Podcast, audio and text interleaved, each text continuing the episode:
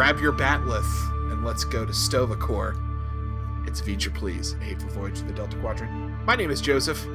And I am the Klingon version of Neo from the Matrix, aka Jesus Christ. Peter. How apt considering a recent trailer. A I don't know dope how- ass recent trailer. And listen, th- this is going to be on the internet forever. Don't be saying things about movies that aren't out yet. We ate our words so hard when it came Hey, to Picard. I didn't say it's going to be a ate our movie. whole dick when it came to Picard. I'm not saying it's going to be a great movie, but I'm telling you that what fucking trailer was tight. Before we get into the episode this week, I would like to provide special attention to our V'ger Please loyal listeners who joined us in Discord to do our very first uh, Voyager or very first Star Trek movie night. Uh, myself, uh, Eastern European meme lord Darius, Australia Mike, and, What and an few- international crowd Yeah. keeping. Bro like we set that time to be perfect for us participants and it wound up just being a cavalcade of foreigners that like woke up at 2.30 in the morning or whatever to like do this like That's God spark bless. emotion, man. Wow. yeah I mean, if I could per- if I could give Darius a raise, I would, but I'm not his boss, so I can't. Maybe I should call him. Maybe I should be like, "I'll call your boss." Be like, "This is Joe from America." This I is don't Joe. think you- This is Joe from podcast. I am very important, I assure you. we had a good turnout. It was a half dozen of us, and uh, we watched Star Trek Generations. Darius did his best you impression, uh, and we were able to uh, to give the live experience. I think as we we uh, watched the movie, I still stand that movie. My my opinions is is unchanged after a recent rewatch. I think it's I left that movie so fucking stank and pissed off. Like the the personal offense I felt at Rick Berman destroying the D. Mm. it there are low points and the destruction of the D while I totally understand from a production standpoint why they felt the need to do that also painful Yeah. uh I it was I think the best tr- like Star Trek you know next generation style story in a movie like it's, it feels it feels most like an episode out of all of the movies and there are some things that are really great like Malcolm McDowell good villain uh I, oh, I you know i'm definitely always going to be on the side of The Duras sisters. the fact that they used a c tier villain like that so effectively I believe those are double D tier villains. It's true. Susie Plankston and her double D's were definitely on full display for everyone. Uh, I liked the way that they dropped the dropped the lighting way down low and like filled out all of the sets with more extras as a workaround for the fact that all of the TV sets look like ass on film. It actually works out. Like it looks better. And with and it has that crisp cinematic sound to it. I think there's a lot to love about Generations. Yeah, and again, I mean, once I saw what the E looked like, I was a lot more forgiving for what they did to the D. And you know, sure, it's not like Picard could just take the fucking D back to uh, Utopia Planitia and like use it as trading credit towards a sovereign class. you had It's to blow some- it up, but like it's got some dents on it. Have the Borg that that one stray torpedo and it's funny we're talking about that part of generations where you've got some buster ass ghetto sled Klingon yesteryear warbird taking on the Federation's best. Uh, and and that's what you're going to get here at the beginning of season 7 episode 14 prophecy I uh I love this episode and rewatching it, my opinion remains firm. I think it is excellent. Uh it, it provides an opportunity to do things in Voyager you would not otherwise have the opportunity to do. It has the best B plot of all time. I laughed out loud watching this thing. yes however here's a problem joe What is that? uh, i am i'm racist Okay. I understand. against Klingons, and I have found that I'm even more racist against religious Klingons. Okay. I see I see where you're going here. So this episode has a lot going against it, but despite those two prejudices that I carry, by the end, I I didn't I came out pretty happy with it. Like a good story here uh, happens here despite Klingons. And I am I am glad the story could overcome your racism. Yours. Your Peter, who is a racist, Mm-hmm. admitted on the internet. Yet, um, yet somehow they reached you. It's a heartwarming tale. yeah, um, you want to start off with some space math? okay. All this right. Isn't, this isn't going to be, you know, uh, Federation Penal Code uh, Klingon statistics for, you know, Klingons um, unfairly detained. No, uh, so episode starts right off the jump. Voyager tooting along and starts getting hammered. I I went back, I rewatched a scene several times. There will be a total of six shots fired at Voyager. Okay, Correct. Uh, Six an- disruptor bolts specifically. from an initially unknown foe. And shields are up on Voyager from the beginning. Two of these shots are taken. Uh, uh, we only see like the the bridge shake, so we don't know where those land. But I would say of the six shots, we can say with certainty that four of them hits the the port end of Voyager. Correct. Okay. Now this is the same US Voyager that just hammered the shit out of like half the Hirogen fleet. Correct. Uh, No fucks given. mm-hmm. And and we have been led to believe is a badass. You That's will also recall this is the same USS Voyager that got shot by uh, species 8472 and it did nothing. Correct. We will find out again. Here's our our generations tie-in that the attacker here is a D7 Klingon cruiser. Yes. This is an antiquated 80 plus year old vessel. Looking at the memory alpha, it looks like this thing went into service. Oh, 2257. Yeah. And at the time of this, we are in the uh, star date year 2377. So, four shots landed on Voyager from this antique, and it brings it down to fucking 50% shields. Okay. Allow me to defend this.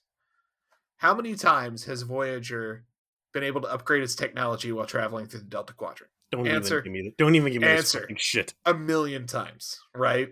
Listen, at the best, they've gotten a couple uh, photon torpedo restocks.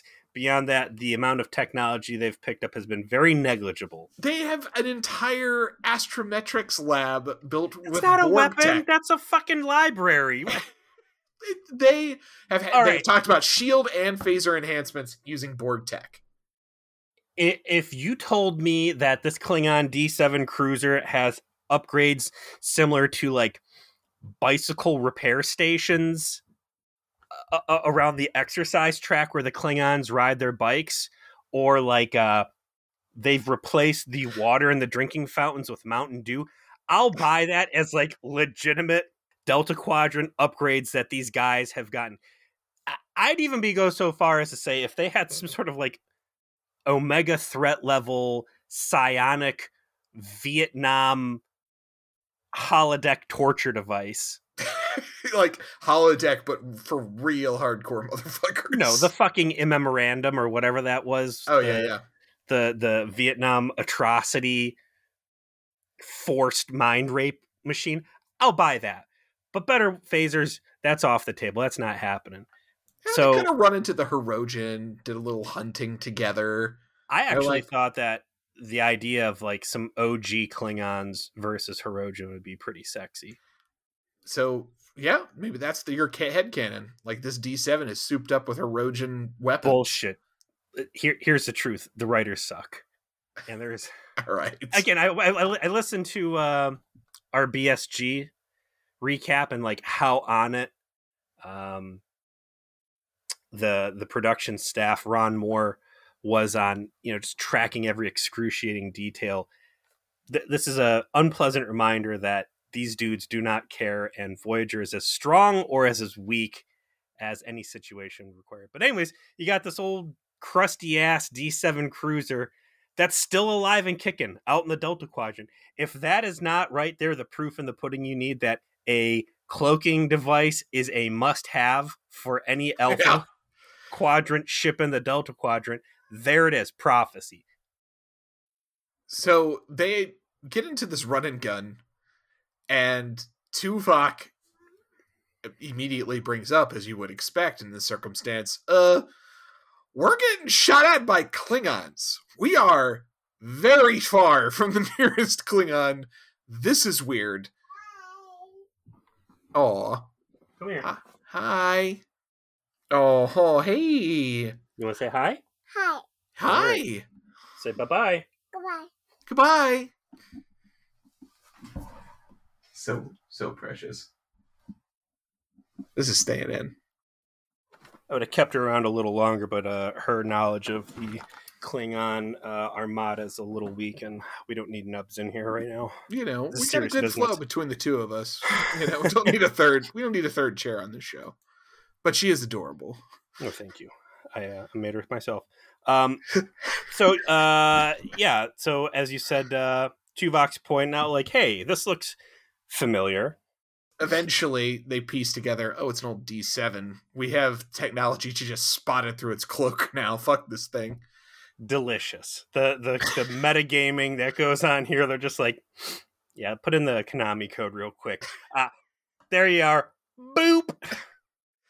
And knock it right out of its cloak and they're like uh, uh okay i guess now we have to talk to you. And they're like die they're all straight up like die federation scum. Like you are enemies of the klingons. And they're like uh this And is what- just awkward man. Like what are you do first of all what are you doing here? Second of all why are you shooting at us? We're supposed to be boys. What is this Lots going on to unpack here, starting with the fact these Klingons, these are some TNG Klingons. oh Right. yeah well i mean technically they're tos klingons they're just made up like T- uh, tng klingons they're from the Well, that- tos era That's what I'm saying though. Like the the conundrum of what's a Klingon is is really going wild here because you're not getting This is Dude, the- before they fixed the Puerto Ricans and Gold Lame thing in Enterprise. Like they actually canonized this question and solved it in Enterprise in a way that was actually very cool. Uh, but yeah, so these are these are lobster on their head Klingons and they're in their heavy metal samurai outfits. I like that. That's a that's a very appropriate. Yeah, it's got that Eastern look, yet also looks like they shred. You know, hmm they do sweet riffs. You got the TNG Klingons. You've got the old D7. Um, some quick background on these guys we will find out is that they are essentially pilgrims who decided that the Klingon Empire had become flimsy and they weren't down with that shit anymore and they were going to go off on a religious journey. So this is a generational ship, which is super sweet. Uh, but the the the beef these guys have with the Federation is not up close and personal. This is um, speaking of prejudice. This is uh, this is learned, right? This is this Yeah, is we hate hand me downs. Yeah, we hate the Federation because the Federation's the enemy. We've always was- been told to hate them, and and, and we'll get Always into been it. at war with East Asia, and But the up close and personal hate, uh, and they don't touch on it at all. And I think it would have been a really cool C plot. Tuvok, right? Tuvok grew up with this shit. Tuvok served on the Enterprise. I'm sorry, on the Excelsior, correct. and I don't think it's what was he a lieutenant on the Excelsior? he was an ensign. It was his first assignment. Oh, that was his first assignment. So they were Yeah. right on top the end of the aggression there. But like Tuvok growing up, going through the academy, that other stuff, like I don't think it's unreasonable to believe that he saw some real shit and might have some legit beef with old school Klingons. So a blast from the past like this, uh, I I feel and again they don't they don't go into it, but I think Tim Russ does a good job in this episode showing a real lack of patience with these fools.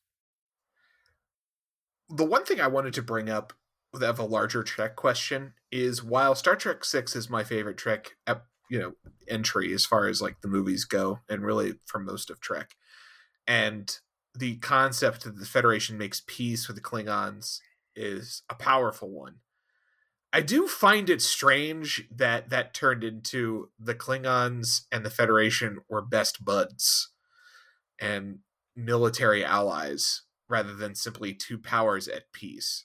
But the fact that it's turned into it turned it over time is to like a very close relationship never made any sense. They're so different. The Klingons and the Federation have almost nothing in common, and frankly, most of the Klingon culture and way of life, which is an anathema to Federation ideals. Yeah, but it's never makes counterpoint, sense. Fuck the Romulans. I mean, yeah, I get where they make peace because they have every reason to, right? Like they're not the Federation is not interested in wiping the Klingons out. The Klingons can't wipe the Federation out. The Federation is willing to to show their ideals by helping the Klingons, and the Klingons in return say, "Okay, we'll take one step in your direction, and we will we will institute an era of peace between our people." Right, and that completely makes sense. And when you have got the Romulans nearby, and you're like, "Well, we're better off keeping an eye on these guys anyway," and like trading some information between us as necessary on that, that also makes sense. But like it becomes this bosom buddies routine of like uh, me and I Klingon homies. We're gonna we're we're gonna fight together. Like no, you would you should find that detestable. I will agree to you that it feels like sloppy ramrodding to to create this close camaraderie. Uh, I think TNG maybe would have been the right place to tell a couple stories about how did this gap get closed. And I think the way to do it would just be the Klingons hating everyone else so much more, but still seeking that outside contact. Because I can't see the Klingons rolling with fucking Cardassians, right? Yeah, no, like I did get the idea of them being at peace with the with the Federation because they're the one power that they feel like they can actually deal with. You know, like we can we can we yeah, can talk. But I mean, least. I also think you can look at the the the Federation's history is very bloody, and uh, you know, not going into Discovery or whatever, but even again through the Cardassian Wars, as we see with uh, what the hell is his name, Captain Maxwell, correct, uh, and and what little I saw through uh, Miles O'Brien, and I'm sure they go into a lot harder in Deep Space Nine, but like for all the Federation's ideals and stuff, they still get in some very ugly wars, and they still come out well. So I think if the Klingons were to say, like, listen, you guys can say you're all peace loving hippies or whatever, uh, you still throw down hard and we're more alike than you think. And like, just kind of, I, I, I see you for what you are, and you can say you, you, whatever you want to be, but like at the end of the day, we're not so different, you and I, and and bridge the gap that way. Yeah, leave them a little uncomfortable with how correct they are. Mm-hmm. you know, like we do throw down a lot. like, we also know that you like to put your hmm. penises in lots of things, and we like to do this as well as as we will see here with uh, oh, uh, Commander Kacha or whatever her name is. We we are the best. We are two species. We are two empires, uh, often at war, but at the end of the day, uh, we both do like the fuck. So we will build an alliance, a bosom buddy alliance on a whole is a whole. Yes. Yes. Cardassians do not like the sex, nor do the Romulans. So yeah, we got these TNG Klingons. A knock it off. Cool. Hey, uh, we're at peace. Khitomer Accords. It could be a trap. Whatever. Hey, listen. If it makes you feel any better, we actually have a Klingon on board. You know, if you want to come see it, yes, we'll see this Klingon. Sure, come on our ship. Reasonable captain. Uh, also, we don't trust you, so we're going to put our best man on the job, none other than smoldering catcher Lieutenant Ayala, who does not seem to have any time in his day for any bullshit. his smoldering is set to 12. I'm guessing that uh, prior to joining the Maquis, he also ran afoul of some Klingons, and much like Tuvok, he's giving uh, him the death stare, man. Like mm-hmm. he is, he is not happy to have this assignment. Mm-mm. Also, once again, per- perfect record. When security gets jabronied in this episode, he is nowhere to be seen. Maybe Ayala's dirty. Maybe he's a corrupt cop. Maybe he's selling info to the bad guys and he knows when like the violence is going to go down and he just ducks his shifts because he doesn't ever want to be there when the shooting actually starts. So the, the captain here, the Klingon captain here is Kohlar. And Kohlar comes into the briefing room and he says, This is B'Elanna and sees B'Elanna is now pregnant. They've got Roxann Dawson in the uh, fake pregnancy belly for the rest of the season, Ironic. starting now. Wow, that sucks. She had to go through two seasons pregnant. That's true. Yeah, like in the first time around, they wouldn't even give her the the courtesy of writing it in. right? Like they Mhm. didn't. They made her have to hide it by wearing the coat and Like, shooting her from the from the from the boobs down. You know. You're gonna be full of baby and uncomfortable legitimately, and then for your last season on the show, we're gonna make you wear the fat suit and be uncomfortable. Big. Who'd she piss off? He comes in and is like, "Hey, did you fuck in this month?" Is there for his first question, and she's like, "Uh, yes." Not. I don't know why I just told you that because it's none of your business, but yes, that is when we fuck. And he's like, I have to go back to my ship now. Yes, of course, we're at peace. I won't shoot you. Everything is fine. This is in no way suspicious. I just asked a random strange Klingon I've never met if she fucked on a specific month. She said yes, and now I must go. Do not ask me any further questions. And Janeway's like, hmm, seems good. Get out of here. I was like, yeah, scram. So uh Kohlar goes back to the ship, and that's when you start to get a, the religious dialogue that these guys are on like some kind of holy quest. And Kohlar is convinced that they have arrived at a thing that he calls the the time of separation. Oh yeah. and that means blowing up their own fucking ship like his name is Kathryn Janeway. Wow. So here's here's a weak point for this episode, and it's again the, the writer's not giving a fuck about what precedent says. Uh, oh, Captain, I must congratulate you. You've done far more damage than we had realized. Our warp core is going to go critical. We're fucked. We've got like five seconds before our ship blows up, and Janeway goes, "All right, fine. Transport everybody on this ship to Voyager now. 200 people. They successfully transport 200 people off the beat up, blowing up D7 into their cargo bay. This is impossible in Star Trek. This actually gets called out, I think, in uh, Lower Decks when they pull some. And Lower Decks is like in the future from now. Right. And they're like, wow, you just transported everybody off the ship at once? Yeah, you can't do that in real life, but hey, this is just a holodeck program, and I thought it'd be cool. So, so there. Well, apparently you can, and uh, this is quite the gamble for this Klingon and their antiquated technology uh, and understanding of Federation tech. Because later in the episode, when uh, uh, Kim's getting played, when Kim's getting conned before Right. he gets thrown into the wall like a bitch. the the Klingon's like, wow, man, this is how your transporter works. He's like, yeah, and he's like, that's really cool. I never would have thought you could transport 200 people at once. And it's like, what? That what? Well, I mean, You at least, they, at least they call out like, well, it is a little risky. We don't like to do that for safety reasons. Yeah, Like, but like the Klingon guy's like, I would have never in a million years thought that you could transport 200 people in under five seconds. Like when the captain gave us this uh this plan, we figured only like six of us were gonna survive. Let's be clear, by the way. This is an episode where Harry Kim is everyone's bitch.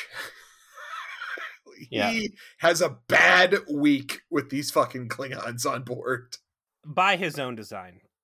Harry Kim has a bad week with these Klingons board because he is a punk bitch and does not know a good thing when he sees it. Unlike a certain space rat Oh. who is very Sees- D2F. So let's get to the B plot. Because now all these Klingons are on board. Tuvok is like, there's 200 and fucking 50 of these motherfuckers. Uh, the fuck are we gonna do? And uh, they have a quick meeting to say, well, nothing we can do except put them in quarters. Everyone's on security duty, keep them out of sensitive areas, and we'll figure something out, right? Like, it is what it is. Uh, you know, start having people double bunk and all this other stuff. Would we say the current crew complement of Voyager was at Like this 140. So like these Klingons more almost double them. There's like? That's more crazy. And and these Yeah. aren't just, you know, Klingon warriors. Like again, generational ship. kids So kids got- and women. Yeah. Kids and women uh and everybody serves right? I think we did the math back in the 87s like what it would take to keep a community moving without like massive inbreeding and, and real problems. And wasn't it like a much higher number than even the 37s had? Yeah, you- you'd have to be deep in the five figures, I think, to avoid the kind of genetic recombinations.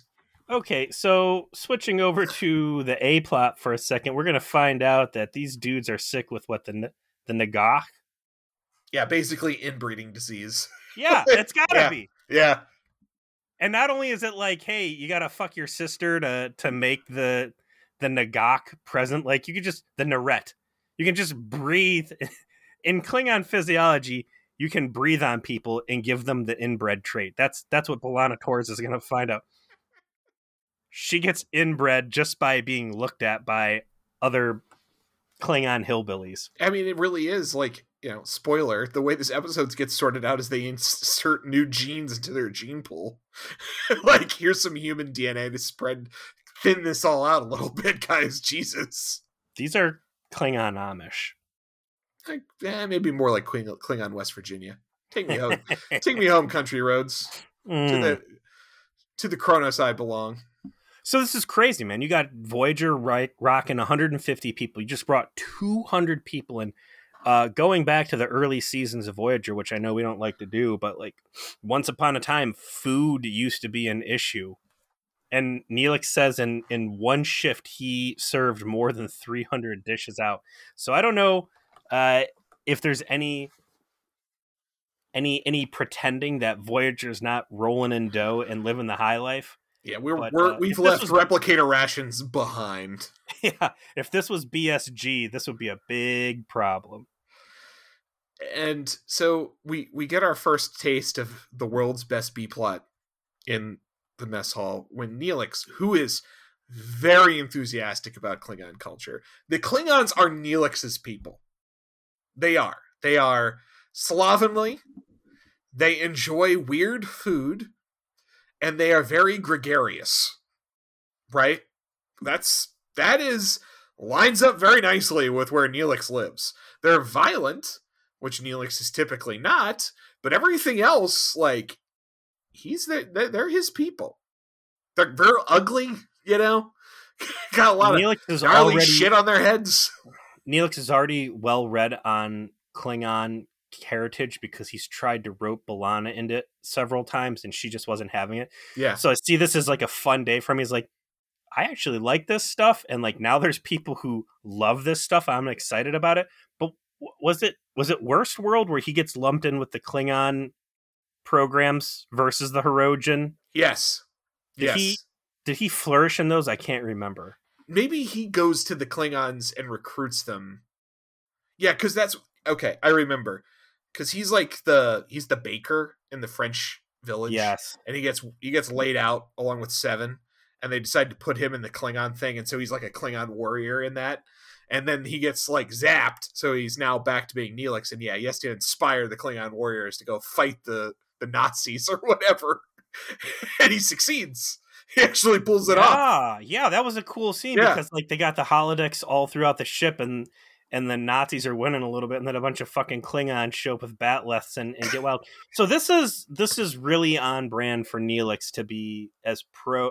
Unlike myself, uh, there there isn't a racist bone in his body towards Oh, the. Klingons.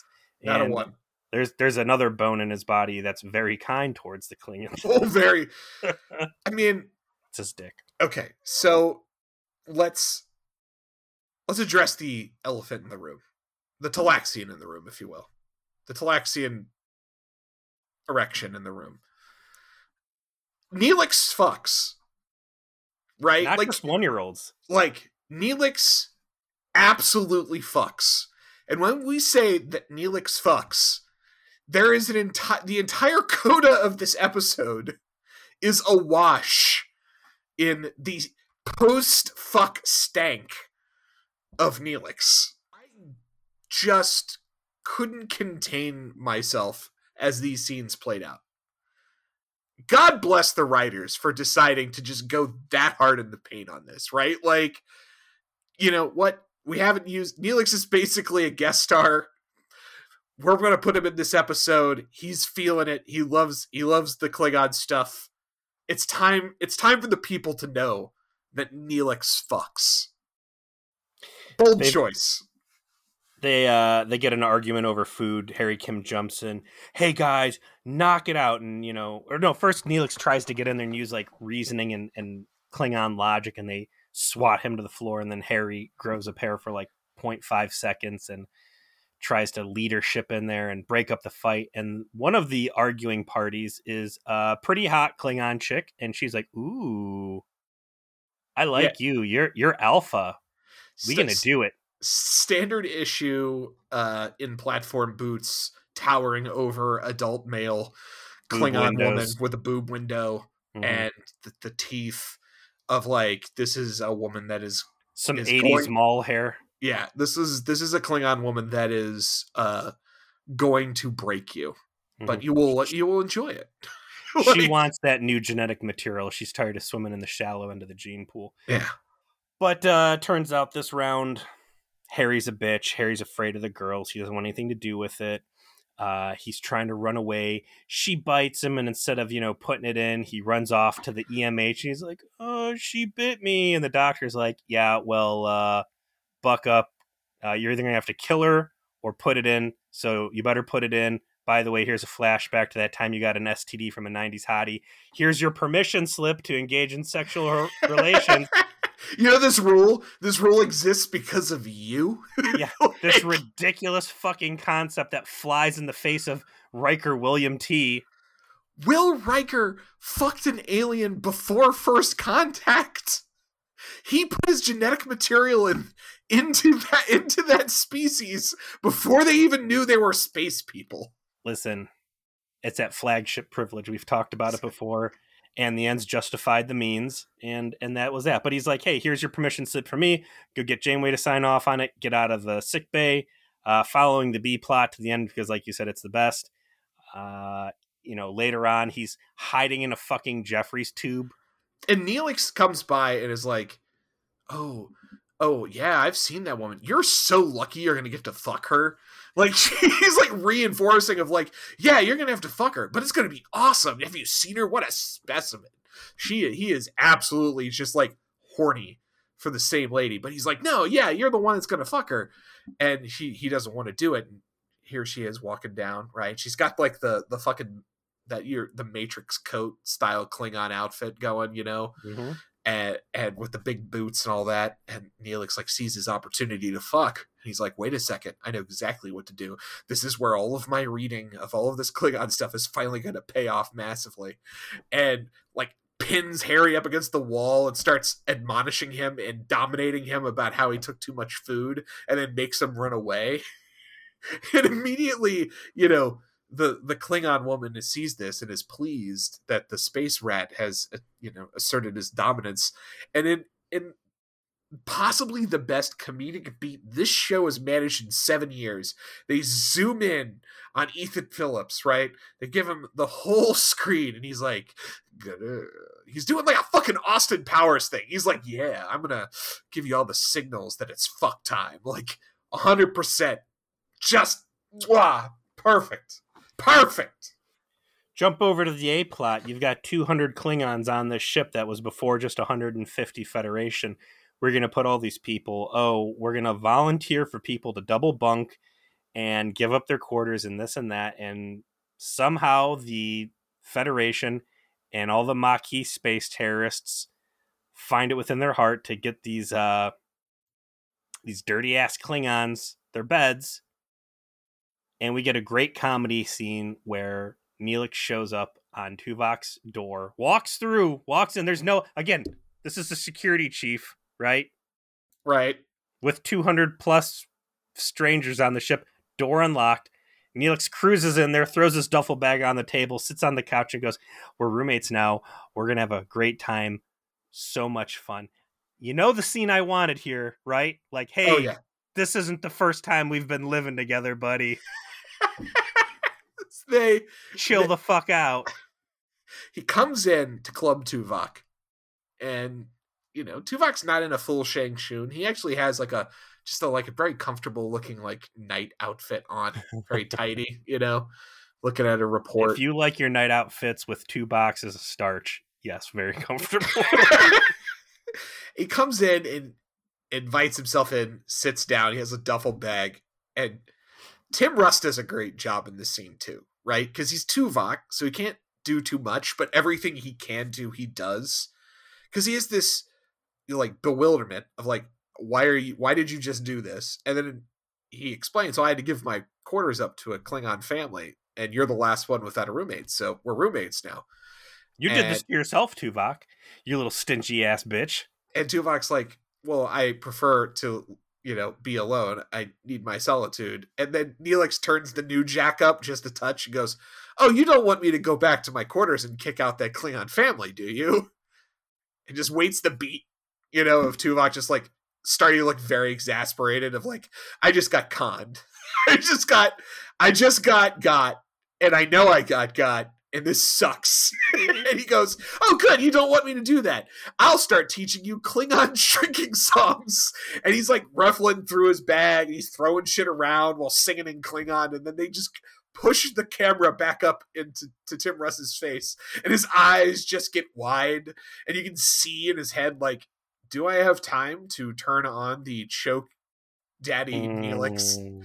simulation before bed so that I, I could get this murderous rage out of my back of my brain before it's too late. Like I if I am the security chief, if I beam you into space, will anyone know? like it's you see it. You see it in the back of his eyes, and you're like I need the fan based supercut of this scene where it's the camera focusing on Tuvok and the little twitch in his eye, and then they start splicing in alternating scenes of the Event Horizon stock footage that we already know is there, Right. right? Where people it's it's hell, Right. and then the scenes of him on the holodeck strangling Neelix and just that would be the best. Um, so if anybody out there has like six hours on their hands and is good with uh, Adobe products, I would I would love I would love to see that. This is also where two uh, Neelix drops the line, um, "Hey, I serve 300 dishes. These dudes are super hungry. They just like ate all the food." There's a side scene about this time where um, Torres, who has preemptively been assigned a personal security detail, which talk about the least confidence inspiring thing possible on the Starship voyage. oh, we kind of glossed this over, but the plot is these Klingons think that B'Elanna's baby is their messiah.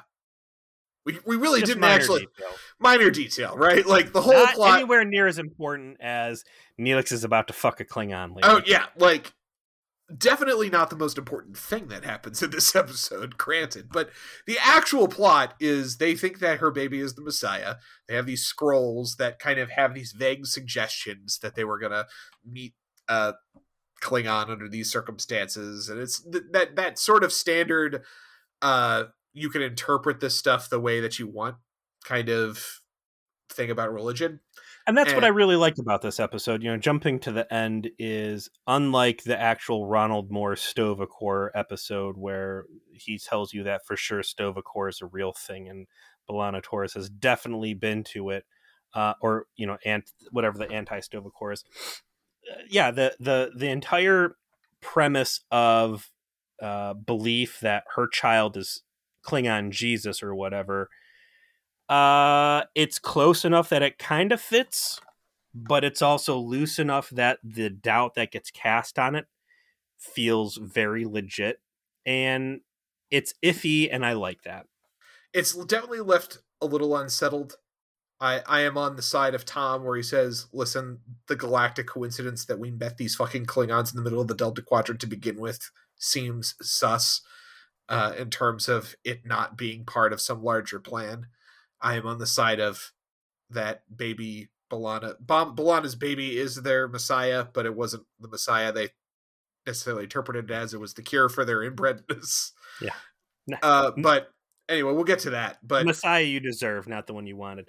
uh, Um, Captain Kohlar, though, and I think this is the important part of this plot, is he c- c- goes right to the captain and to B'Elanna and is like, "Yeah, I don't know if B'Elanna's baby is our our messiah, but I do know that uh, my yeah this ship has been wandering the fucking Delta Quadrant for a century, and it's time for that to be over. by this ship, I mean the one I fucking blew up. Yeah, I need to do something to get us to stop fucking meandering around the galaxy and to settle down somewhere and create a colony.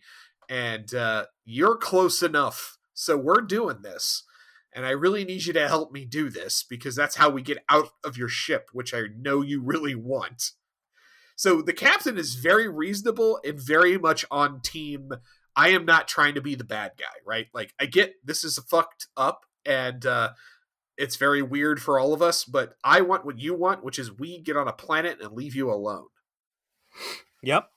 Um, but she becomes something of a celebrity, and there's a neat scene in there where she's going to leave engineering at the end of her shift, goes out in the hallway and gets swarmed, and then she's supposed to be meeting Tom for dinner, and she site to site transports into her own quarters. There's some officer privilege for you. Which I'm like, oh, nice, because that's what I was gonna be like. Man, if she's trapped there, why isn't she just? Oh, cool, she is transporting. And then I'm like, man, she's pregnant. Like that baby's soul is gone now. Oh, womp womp. it's gonna happen eventually, right? I mean, we've already kind of established. Well, not that you guys were there to hear it, but Joe and I establish that you know she's already kind of a bitch. What with trying to genetic resequence the Klingon out of her baby and all. Uh, but uh, this yeah, kid's that's had a rough run, and he's and she's not even born yet. You yeah. know, Well, like she does not. She's her soul is gone now as well. Um, sorry, baby. That's that's how that's how the transporters work. They kill you. You're a clone. You're clone, baby Jesus. Deal with Kol- it. Kohlar eventually convinces B'Elanna to help him sell the rest of the Klingons on what's going on. And they, have a bad initial meeting where they're like, You're barely Klingon. It's, you know, going to be like a one quarter Klingon baby. How could this possibly be the case? So B'Elanna's got to basically sell that her kid matches all of the Messiah things. And it starts with a scene between the two of them in B'Elanna and Tom's quarters, actually, where they're talking through like how they're going to structure this. And very reason, you know, Kohlar again being the most reasonable Klingon that I think we've ever seen on Star Trek. Period Yes. starts to go like you don't really honor your heritage at all. But he's not super like in her face about it. He's like, well, let's Great line there where he's like, "Y- y- "You don't have any pictures of Kahless? Where's your uh, family crest?" And she's like, "Yeah, it clashed with the carpet." like the fucking look on his face. but he lets it go. Yeah, and it's, and and and and it's a great like. Instead, he he does a little thing right that she knows of like praying for your ancestors, and asks just to you know her like, is there an ancestor I can pray for on your behalf? A little prayer rug out does the thing, and it and it it connects with her. You know, like it gives her that chance to be like open herself up to this because we've had a lot of episodes about her difficulties with Klingon culture, like you mentioned in regards to the stuff with Neelix. Like we've established that in her background. This is not Yes, some shit she enjoys. credit where credit is due. We have had five, if not six, episodes of B'Elanna hates her culture, and it's always the same story, beginning with her really hating it and by the end kind of making peace or whatever. This is the first time we've actually seen the needle moved forward where she doesn't want anything to do with this. And this guy, again, what, what you're saying here is this non pushy method he goes about persuading her and the fact it clicks. He doesn't have a gun to her head. He just starts throwing some stuff out there and the way he's able to hook her in through her grandmother, right? The the Correct. the, Yeah, the yeah. matron line there and it wakes up these parts of her where she's like, "Wait a minute. I I care about grandma. I did used to pray for grandma's soul. There's a familiarity to this that I don't hate and that's how he gets the buy in her. I thought worked so well and was such a deserved next chapter of her Klingon story that it's taken us six fucking episodes to finally get to. Uh, was beautiful. They transition that into a big kind of like dining hall scene where they've like got it all done up like it's a Klingon dining hall, and she's Not on the holodeck where they could have just had a Klingon dining hall. By the way, nope, it's the mess hall. listen, don't deny Neelix his opportunities to do a little bit of LARPing and a little bit of, of Hey, could have been the Polynesian colony. Could have flashed his feet.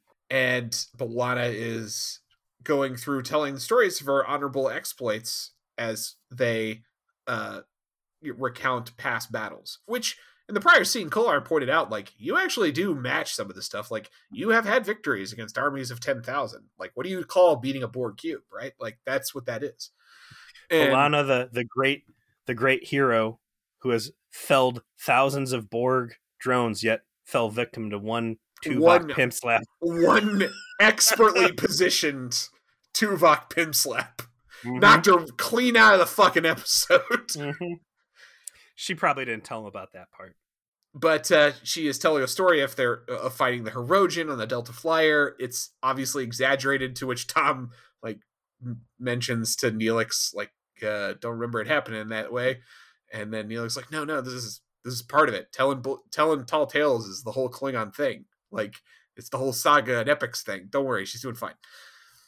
And she's she's rolling through it. But there's a, there is a doubting Thomas right in in the group. Uh, of, Beyond of, Tom Paris.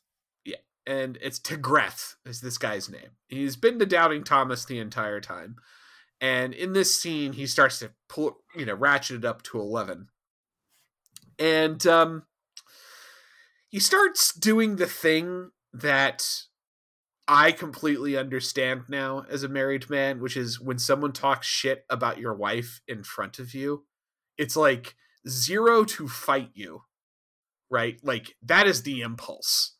I get it. So he knows that's going to be the impulse. So he starts talking shit and making comments that are inevitably going to get any man to fight you. And throws down a challenge of a fight to the death against Tom Paris because hey, he's supposed to be a warrior. Are you a warrior, bitch? And he pulled. He just he, like B'Elanna wants to intercede, and in the most like assertive I think he's ever been, he just says, "Stay out of this." like, listen, I. Okay, no, I don't know if you remember or not, but uh, I am a convict. I've been to the fucking shoot. I saved the ship from the Kazon. Uh, and uh, spoiler alert, I like to kill people. Okay, I might bring fads like yo-yos and and ragtime music to the ship, and and Captain Proton. I also like to stab people. Okay, that that this is who you married. Sit down. I have an old Klingon man to kill. So he pulls the knife out and is like, "Yep, let's do this. We fighting." And then they cut to the they cut to the boss's office. and Janeway's just like sitting there, like very disappointed. And he's like, What was I supposed to do? Not fight him to the death? Come on! Come on! Like he was I'm sorry, Kathy. He was talking shit. What did you think was going to happen when you pulled a space terrorist out of the space pokey to fly your spaceship to hunt down human prey? This this is what you signed up for. Call my wife a whore? Yeah, I'm gonna fucking stab you. Like mm-hmm. that's what's up. And uh, Janeway's like, yeah, no, you don't get to fight to the death. The fuck is wrong with you? And uh, uh, the the captain and the doubting Thomas show up, and Kathy's like, yeah, there's going to be no death matches on my starship. Fuck all that. And uh, this is this is where you get your you know, T'Greth is like, oh, see, you're just hiding behind regulations. And Janeway actually defends Tom's honor where he's like, you know, he'll fight you. he's he's ready to do this. I'm the one that's saying that no one's allowed to do this. This is my call. I am the captain. And that is when uh, Kohlar intercedes and is like, well, you know, there is a like provision of you don't have to fight to the death. You can fight to the get your shit kicked out of you. So All we can do that. Knocked out with blunted uh, bat'leths, and then T'Greth's like, no, that's bullshit. And he's like, you calling Emperor so and so because this is legit. And the guy's like, eh, fine, well, I'm still gonna fuck you up. And they're like, oh, Tom, you got a hologram program for this? And T'Greth or uh, Kohlar's like, I'll teach him how to fight. Uh, and off we go to our special guest star for this episode, the caves. Absolutely, the classic caves of hell, and of course the least practical weapon of all time, the bat'leth we get a bat'leth duel, which are always entertaining because they're so stupid. Like, eh, would you like to casually swing this very impractical implement at each other over and over and over again? This whack ass fight scene we have to sit through here. It has been quite a while since we have had a low energy physical altercation on this level, but Uh, all this is really missing, I think, was someone roughly grabbing Tom by the arm like he was a woman and subduing him. Ah, my only weakness. I like they got Tom in the Klingon garb. Like they don't even let him wear some Mad Max shit. He he has to dress like a Klingon to do the fight. But they get into uh, aforementioned low energy sword fight, and then T'Greth uh, has like a heart attack and falls over, and Tom wins. This initiates the final stage of the A plot, which is they all have the inbred disease, as we mentioned, and eventually just kills you. Uh, T'Greth wants to, just you know, take over the ship because the initial suggestion is that both B'Elanna and her child now have inbred disease, uh, and therefore clearly not the Messiah if they're just going to die of inbred disease like everyone else. And Blood is real pissed of like, yeah, thanks for coming on the ship and giving me your terrible disease, you motherfuckers. Like, Which, to be fair, is a real fucking dick move. Like Kohlar, no, Kohlar is is self acknowledging his own doubt that like, man, maybe she isn't the Messiah. Him coming over and like breathing his mouth aids all over her, real uncool. like, no, not even a warning, huh? Really? And he's No. like, I, we never thought of it. I guess. yeah. Oops, I am inbred. I mean, like, I'm gonna make some mistakes. You know, sorry, sorry. Sorry. Uh yeah, so she's like, "Oh great. So me and my baby are now sick with this and we're going to die. Please leave us the fuck alone." But uh T'Greth goes back to the circle of uh, elders, little religious council they have there and say, "This is all bullshit. My doubts are well founded." Uh, and we can finally dispel the myth that she is the the chosen one because they have space inbreeding. So here's what we need to do we need to take over Voyager and continue our quest. And I'm already a dead man, so you know, hey, this sounds like a real honorable way to to ratchet thing up the the last couple days that I'm going to be alive. This is when you get a pretty clever takeover attempt, in my opinion, because they try to use the internals. They show you the Klingons figuring out the internal system they're going to use, which is they they find a planet suitable for colonization. They're all going to like start doing away teams, checking the thing out, and this mixed away team of Chakotay, who's barely in the episode, like literally in this scene to get you know fucked up. Um, Seven of Nine's not in this at all. Talk about someone who could have you know intimidated some Klingon warriors and made them have lustful desires.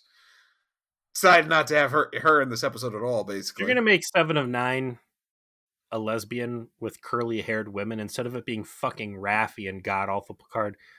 She should have been the one shacking up with Ch'Rega. I completely agree. That'd have been rad. Or she's like very uncomfortable with how aggressive she is. like, and Or then just like, like, hey, you want to bite? I'll bite. I might not look like it, but I got some fucking Klingon warrior sex urges in my mind too. I, I bit Balan. I'll bite you too. Fuck it. Bite party.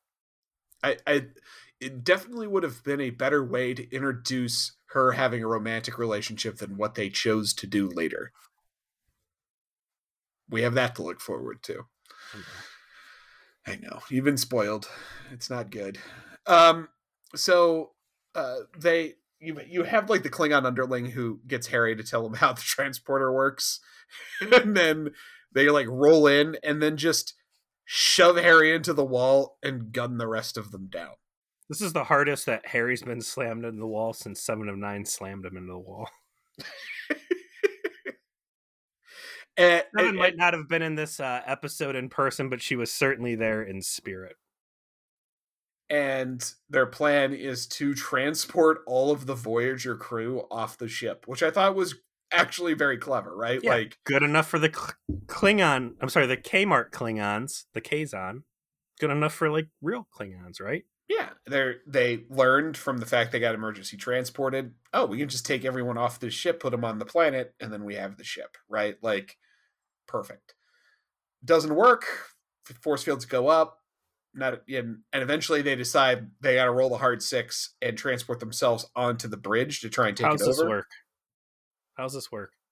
Hey, they put up shields around the bridge. We can't beam them off the bridge. Okay. Beam us through the shields onto the bridge. What? whatever. It leads to an actually good phaser fight. You know, like it is pretty kinetic. There's a lot of dodging and taking cover. There's impact. I liked it. Uh, Kathy lays a couple of them out. Tom g- grabs his like service nine. You see where it's hidden. It's like in a holster on the on the console. Can you blame him? I mean, how many out to, to turn and shoot. how many gunfights have we had on the Voyager bridge? No, makes sense though. Like the service nine for each position is like there's like velcroed to it, and you just pull it off when you inevitably have to shoot a Borg drone or something. At this point, the fact there aren't pop down Gatling guns is absurd and unforgivable. Like th- this is well worn territory for uh, Voyager. And I, jumping back to Living Witness, I love that they had the Kazon security officers just permanently stationed on the bridge with phaser rifles. Like that. That might have looked fastest, but that was just common sense. they subdue the the attempt, and you know the, they're they're looking for their honorable deaths. They don't get them. They wake up in sick bay, and they're cured of inbred disease. And we find out that the doctor was onto something when he detected the disease in in B'Elanna and her child, but it's that it was being crushed by the stem cells within the Klingon human hybrid that B'Elanna is presently gestating, and that provided a cure for the disease. And thus, here we are. It turns out that unborn child is, in fact, all of these people's savior because it's going to eliminate the disease they're all suffering from. I love it, and it's uh, the doubting Thomas Tenegra or whatever who was looking for an honorable death, and Janeway's like, "Yeah, no mercy killing on my ship. You're going to sick bay." He wakes up on the table. He is the one to be uh, confronted with the fact that the hybrid child is in fact space Jesus and has, in its own way, saved the people. And he now becomes a champion of the party. Uh, you know, the the the, the pro. Hey, this is legit party. Uh, I love it. It's beautiful. It's very '90s, like oh the the baby genes save it. There's a very funny part to that scene where the guy goes, "The child's genes have uh the child has cured us," and the doctor's like, "Well, it was actually me." And then like Janeway shoots him that look, and he's like, "Ah, yes, of course, it was the child." yeah, like trying to take some credit, and he's like, "Oh no, didn't read the room. My bad. Yes, the baby Jesus did it. Good, thank you, baby Jesus." I think this would have also been a nice nod for uh, uh, B'Elanna to be like, "Ooh, good thing I didn't zap all those Klingon genes out of the baby after all." like, dodge just a bullet. Man, this baby just also saved my life. Like, what a mess that would have been in an alternate timeline where I did do those things. Yeesh. Woof. Speaking of yeesh, Speaking of woof, the next scene speaking of doggy style, is the greatest scene. This is the best Voyager scene. Tuvok rolls up to his quarters. Door's locked. He's like, computer, unlock this door. And says no. And he's like, okay. Who told you not to keep this? Who told you to lock this door? who told you not to keep my door open? I love having my doors open. I'm And security chief. The computer says, Neelix. Very accusing, too. Majel Barrett's like, Neelix. Neelix did this. And you again, you see it in the back of his eyes, like I'm gonna fucking kill this. I'm gonna strangle this cat. I'm gonna drown him in a gallon of water. This is this is not okay. And he's like, uh, Neelix, open the fucking door. and you, you hear like, uh, one second, and then you hear like noises and a female noise in And the Here background. comes the title for this episode, which is uh, Getting Lucky in Club Tuvok. Ooh, Everybody getting busy in Club Tuvok. Those doors open, and you've got Ch'Rega or whatever two some- scoops of Klingon lady right there, right in front. with some JBF hair for an Oh, yeah. international crowd that's just been fucked hair. absolute, absolutely freshly fucked. A hundred percent She walks out of the way, and then you see Neelix just disheveled, wounded. sweaty, Yes. stinky. You can smell Talaxian balls. he's he's very hurt and very happy. Heavy scent of ammonia. and they they're they're they're arm in arm they're they're arm in arm with each other. And uh they're they're they've got pet names. Like i'm going to i'm going to miss you my little warrior. Like oh they were so they were they were into each other. And she leaves saunters down her not walk of shame. And and Neelix is like, oh, I'm, I'm, go- I'm really gonna miss her. like he's like, I had an experience and I liked it, and then Sex The- is pretty great when you're not banging year old uh, space elves. Not only were they into each other, they were into all of the furniture. As Neil, as uh, Tuvok walks in, he sees uh, his glass table predictably broken, chairs broken, end table broken, couch broken. Uh, there is Talaxian nut on everything. absolutely everywhere. And and and Neelix does that thing that anyone does when after they realize they've had an absolutely torrid sex fest and the place is a mess, but you're still like just like post coital and you feel like you've got to like you've got to like fix things somehow and you just feel useless in this regard.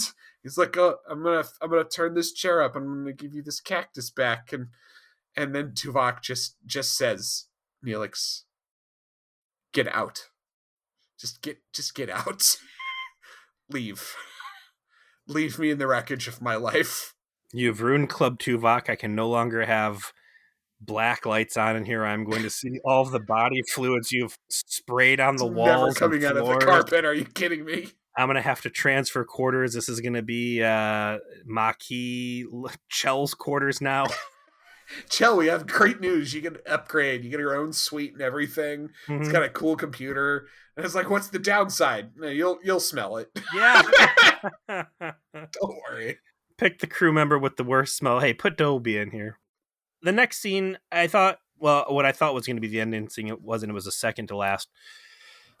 You get a pretty good uh, connection between Kohlar, Captain Kohlar, and uh, B'Elanna. And again, for as many times as B'Elanna has been at odds with her own heritage, and specifically like Klingon protocol, warrior mandate, honor, all that stuff, for her to really have this genuine connection with Kohlar, who had at first kind of not con, but like negotiated her compliance with like, you need to help me sell this religious thing to get us out of here. To by the end, like, uh, I think there was genuine buy-in and acknowledgement of uh, tradition's place in in her life. That it was a good separation between the two of them, and I think it congealed the Klingon premise of this episode together well. And it gets expounded on even further when you've got the actual ending, which is between Tom and B'Elanna. You already mentioned, like, Tom does not disbelieve that this child is not of prophecy at this point. Yeah, I mean, he sees what happened. He's like, yeah, our kid's special. She's Klingon Jesus. This is awesome. He's a proud papa, man. Like before you're even born. This is great. You're off to the races. I I liked I liked the ending of B'Elanna also accepting that, right? Like Because he's like, let's uh maybe maybe we should name her what Kuvak mocked, Klingon Jesus. Yeah. And she's like, uh, you know what? We'll- add it to the list. Like you, you still have this lingering acknowledgement from her that like, I'm not going to outright reject my Klingon heritage in this moment. And I thought it was good. Now I'm going to give you a follow up, very humorous thing to consider, Joe, that you did not see because you are just a Star Trek fan and not a parent who is a Star Trek fan. Okay. because Kohlar gives a parting gift to B'Elanna, and it is his grandfather's very pointy, extra sharp, black, rusty bat'leth. Yeah. This And he says, seems some mileage. mhm. and he says, uh, "This is my grandfather's, and I'm give it to your daughter when she grows up." And she takes it, and she's she's proud, and she says yes. And that that's that's really the her taking possession of this Klingon thing. I thought was was the cool part. And then uh, you know that's when we cut over to their quarters where they're prepping the crib, and she's hanging up the bat'leth on the wall, And Tom's like, well, we can't just leave it there. It'd be a shame not to use it. Let me get it on the holodeck. And she's like, no. And they're like, ha ha ha. And I'm just looking at it, and there's this fucking like D12 uh, vicious, perhaps even vorpal bat'leth that they've just hung loose on a hook on the wall. This three is a starship that gets shot at a lot. That's right. Okay, Yeah, this that's- bitch gets rocked left and right nonstop. When you're building out a nursery, like the amount of fucking absurd say uh, we bought a dresser, okay? I don't know if you've been to IKEA lately, right? Have you? Oh yeah, definitely. Have you seen like the 500 videos they have playing through IKEA about the importance of anchoring dressers to walls?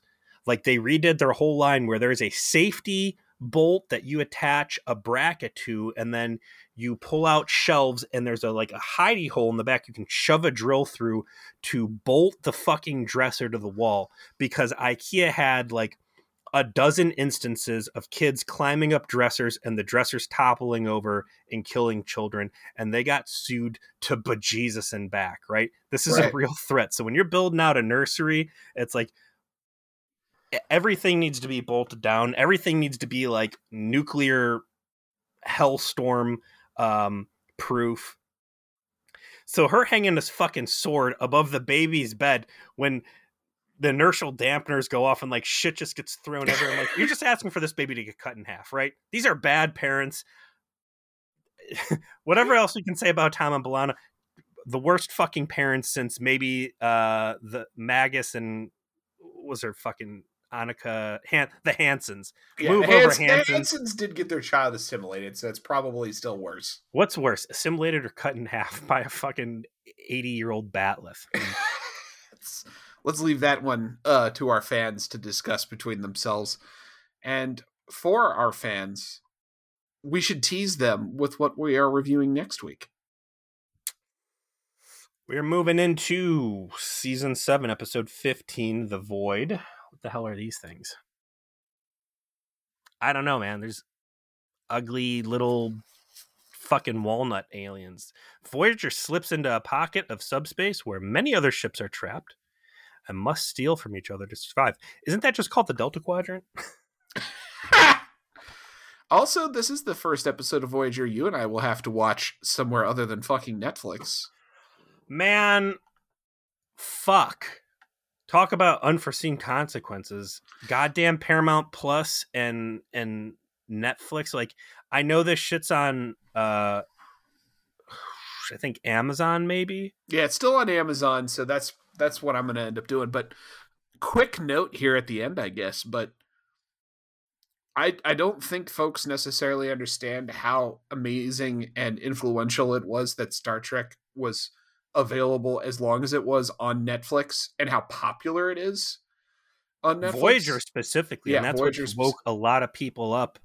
Um, I can't say it really factored in you and my decision to do this podcast just because Next Gen had been podcasted so much it was overplay. And as we've mentioned before, we wanted something we could kind of joke about. But like, there are where we started off with like maybe one of three Voyager podcasts. There are a lot of podcasts for Voyager out there now, and it's because so many people. You know, we've we've talked about this a lot. Voyager has aged incredibly well, and a lot of the concepts and forward ideas that they established um, have borne great fruit in in 2020 2021 etc i'm going to be very sad to be moving off of netflix because of the skip intro and when i think about having to fucking watch enterprise which i know has a song so bad i'd rather cut my own ass off somehow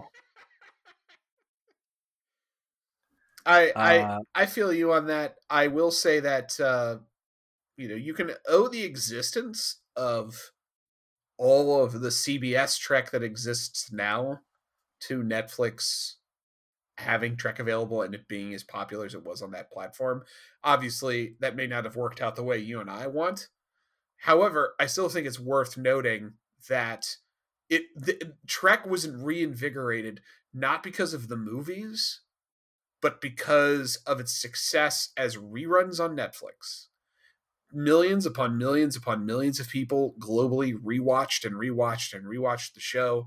And eventually, CBS caught wise and thought maybe we should make some more. Maybe think... we should find that ass clown Kurtzman and give him a lot of money so nobody will watch his shit. To the point where it's so bad that Netflix doesn't want to fucking foot their end of the bill on Discovery, and now we're in a real fucking pickle. Um, what my my thoughts to leave you with is that I, I can't say. Although I will say it is cool because the only thing I've really watched on uh, Amazon Prime has been Expanse because that's you know original. I made the mistake of of watching Man in the High Castle, which may have set the award for most steep decline in quality in the shortest amount of time. I felt that coming on, and that's why I didn't watch the second season. But the first season was was pretty cool. Anyways, X Ray is pretty fucking cool.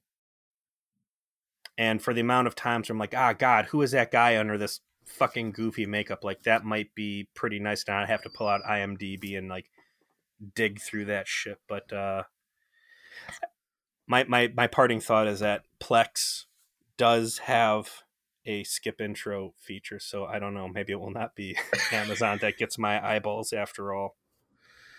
Well, thank you to everyone for listening to another episode of Feature Please, a hateful voyage to the Delta Quadrant. You can always find us on Twitter at Feature Please. You can find us at Gmail at featureplease at gmail.com if you want to send us a message, if you want to send us a mailbag question. Uh, we also love to hang out in our Facebook group, the Please Trauma Support Group. It's closed only because we want to respect your privacy and not allow grandma to see your Star Trek shit posting. So feel free to apply and you will be approved. And we'd love to have you as part of our fan community. And if, as we said at the top, if you're a Discord person, well, good news. We started our own Feature Please Discord. You know, join join up with us on any of our social media platforms. I'll happily shoot you an invite. And uh, we plan on doing periodic Star Trek movie nights here. Nothing super regular, but uh, when we've got the free time, we'll fire one off, and we'd love to have you participate, if silently, also, uh, you know, participate actively, whatever your preference is. And we'll see you next week.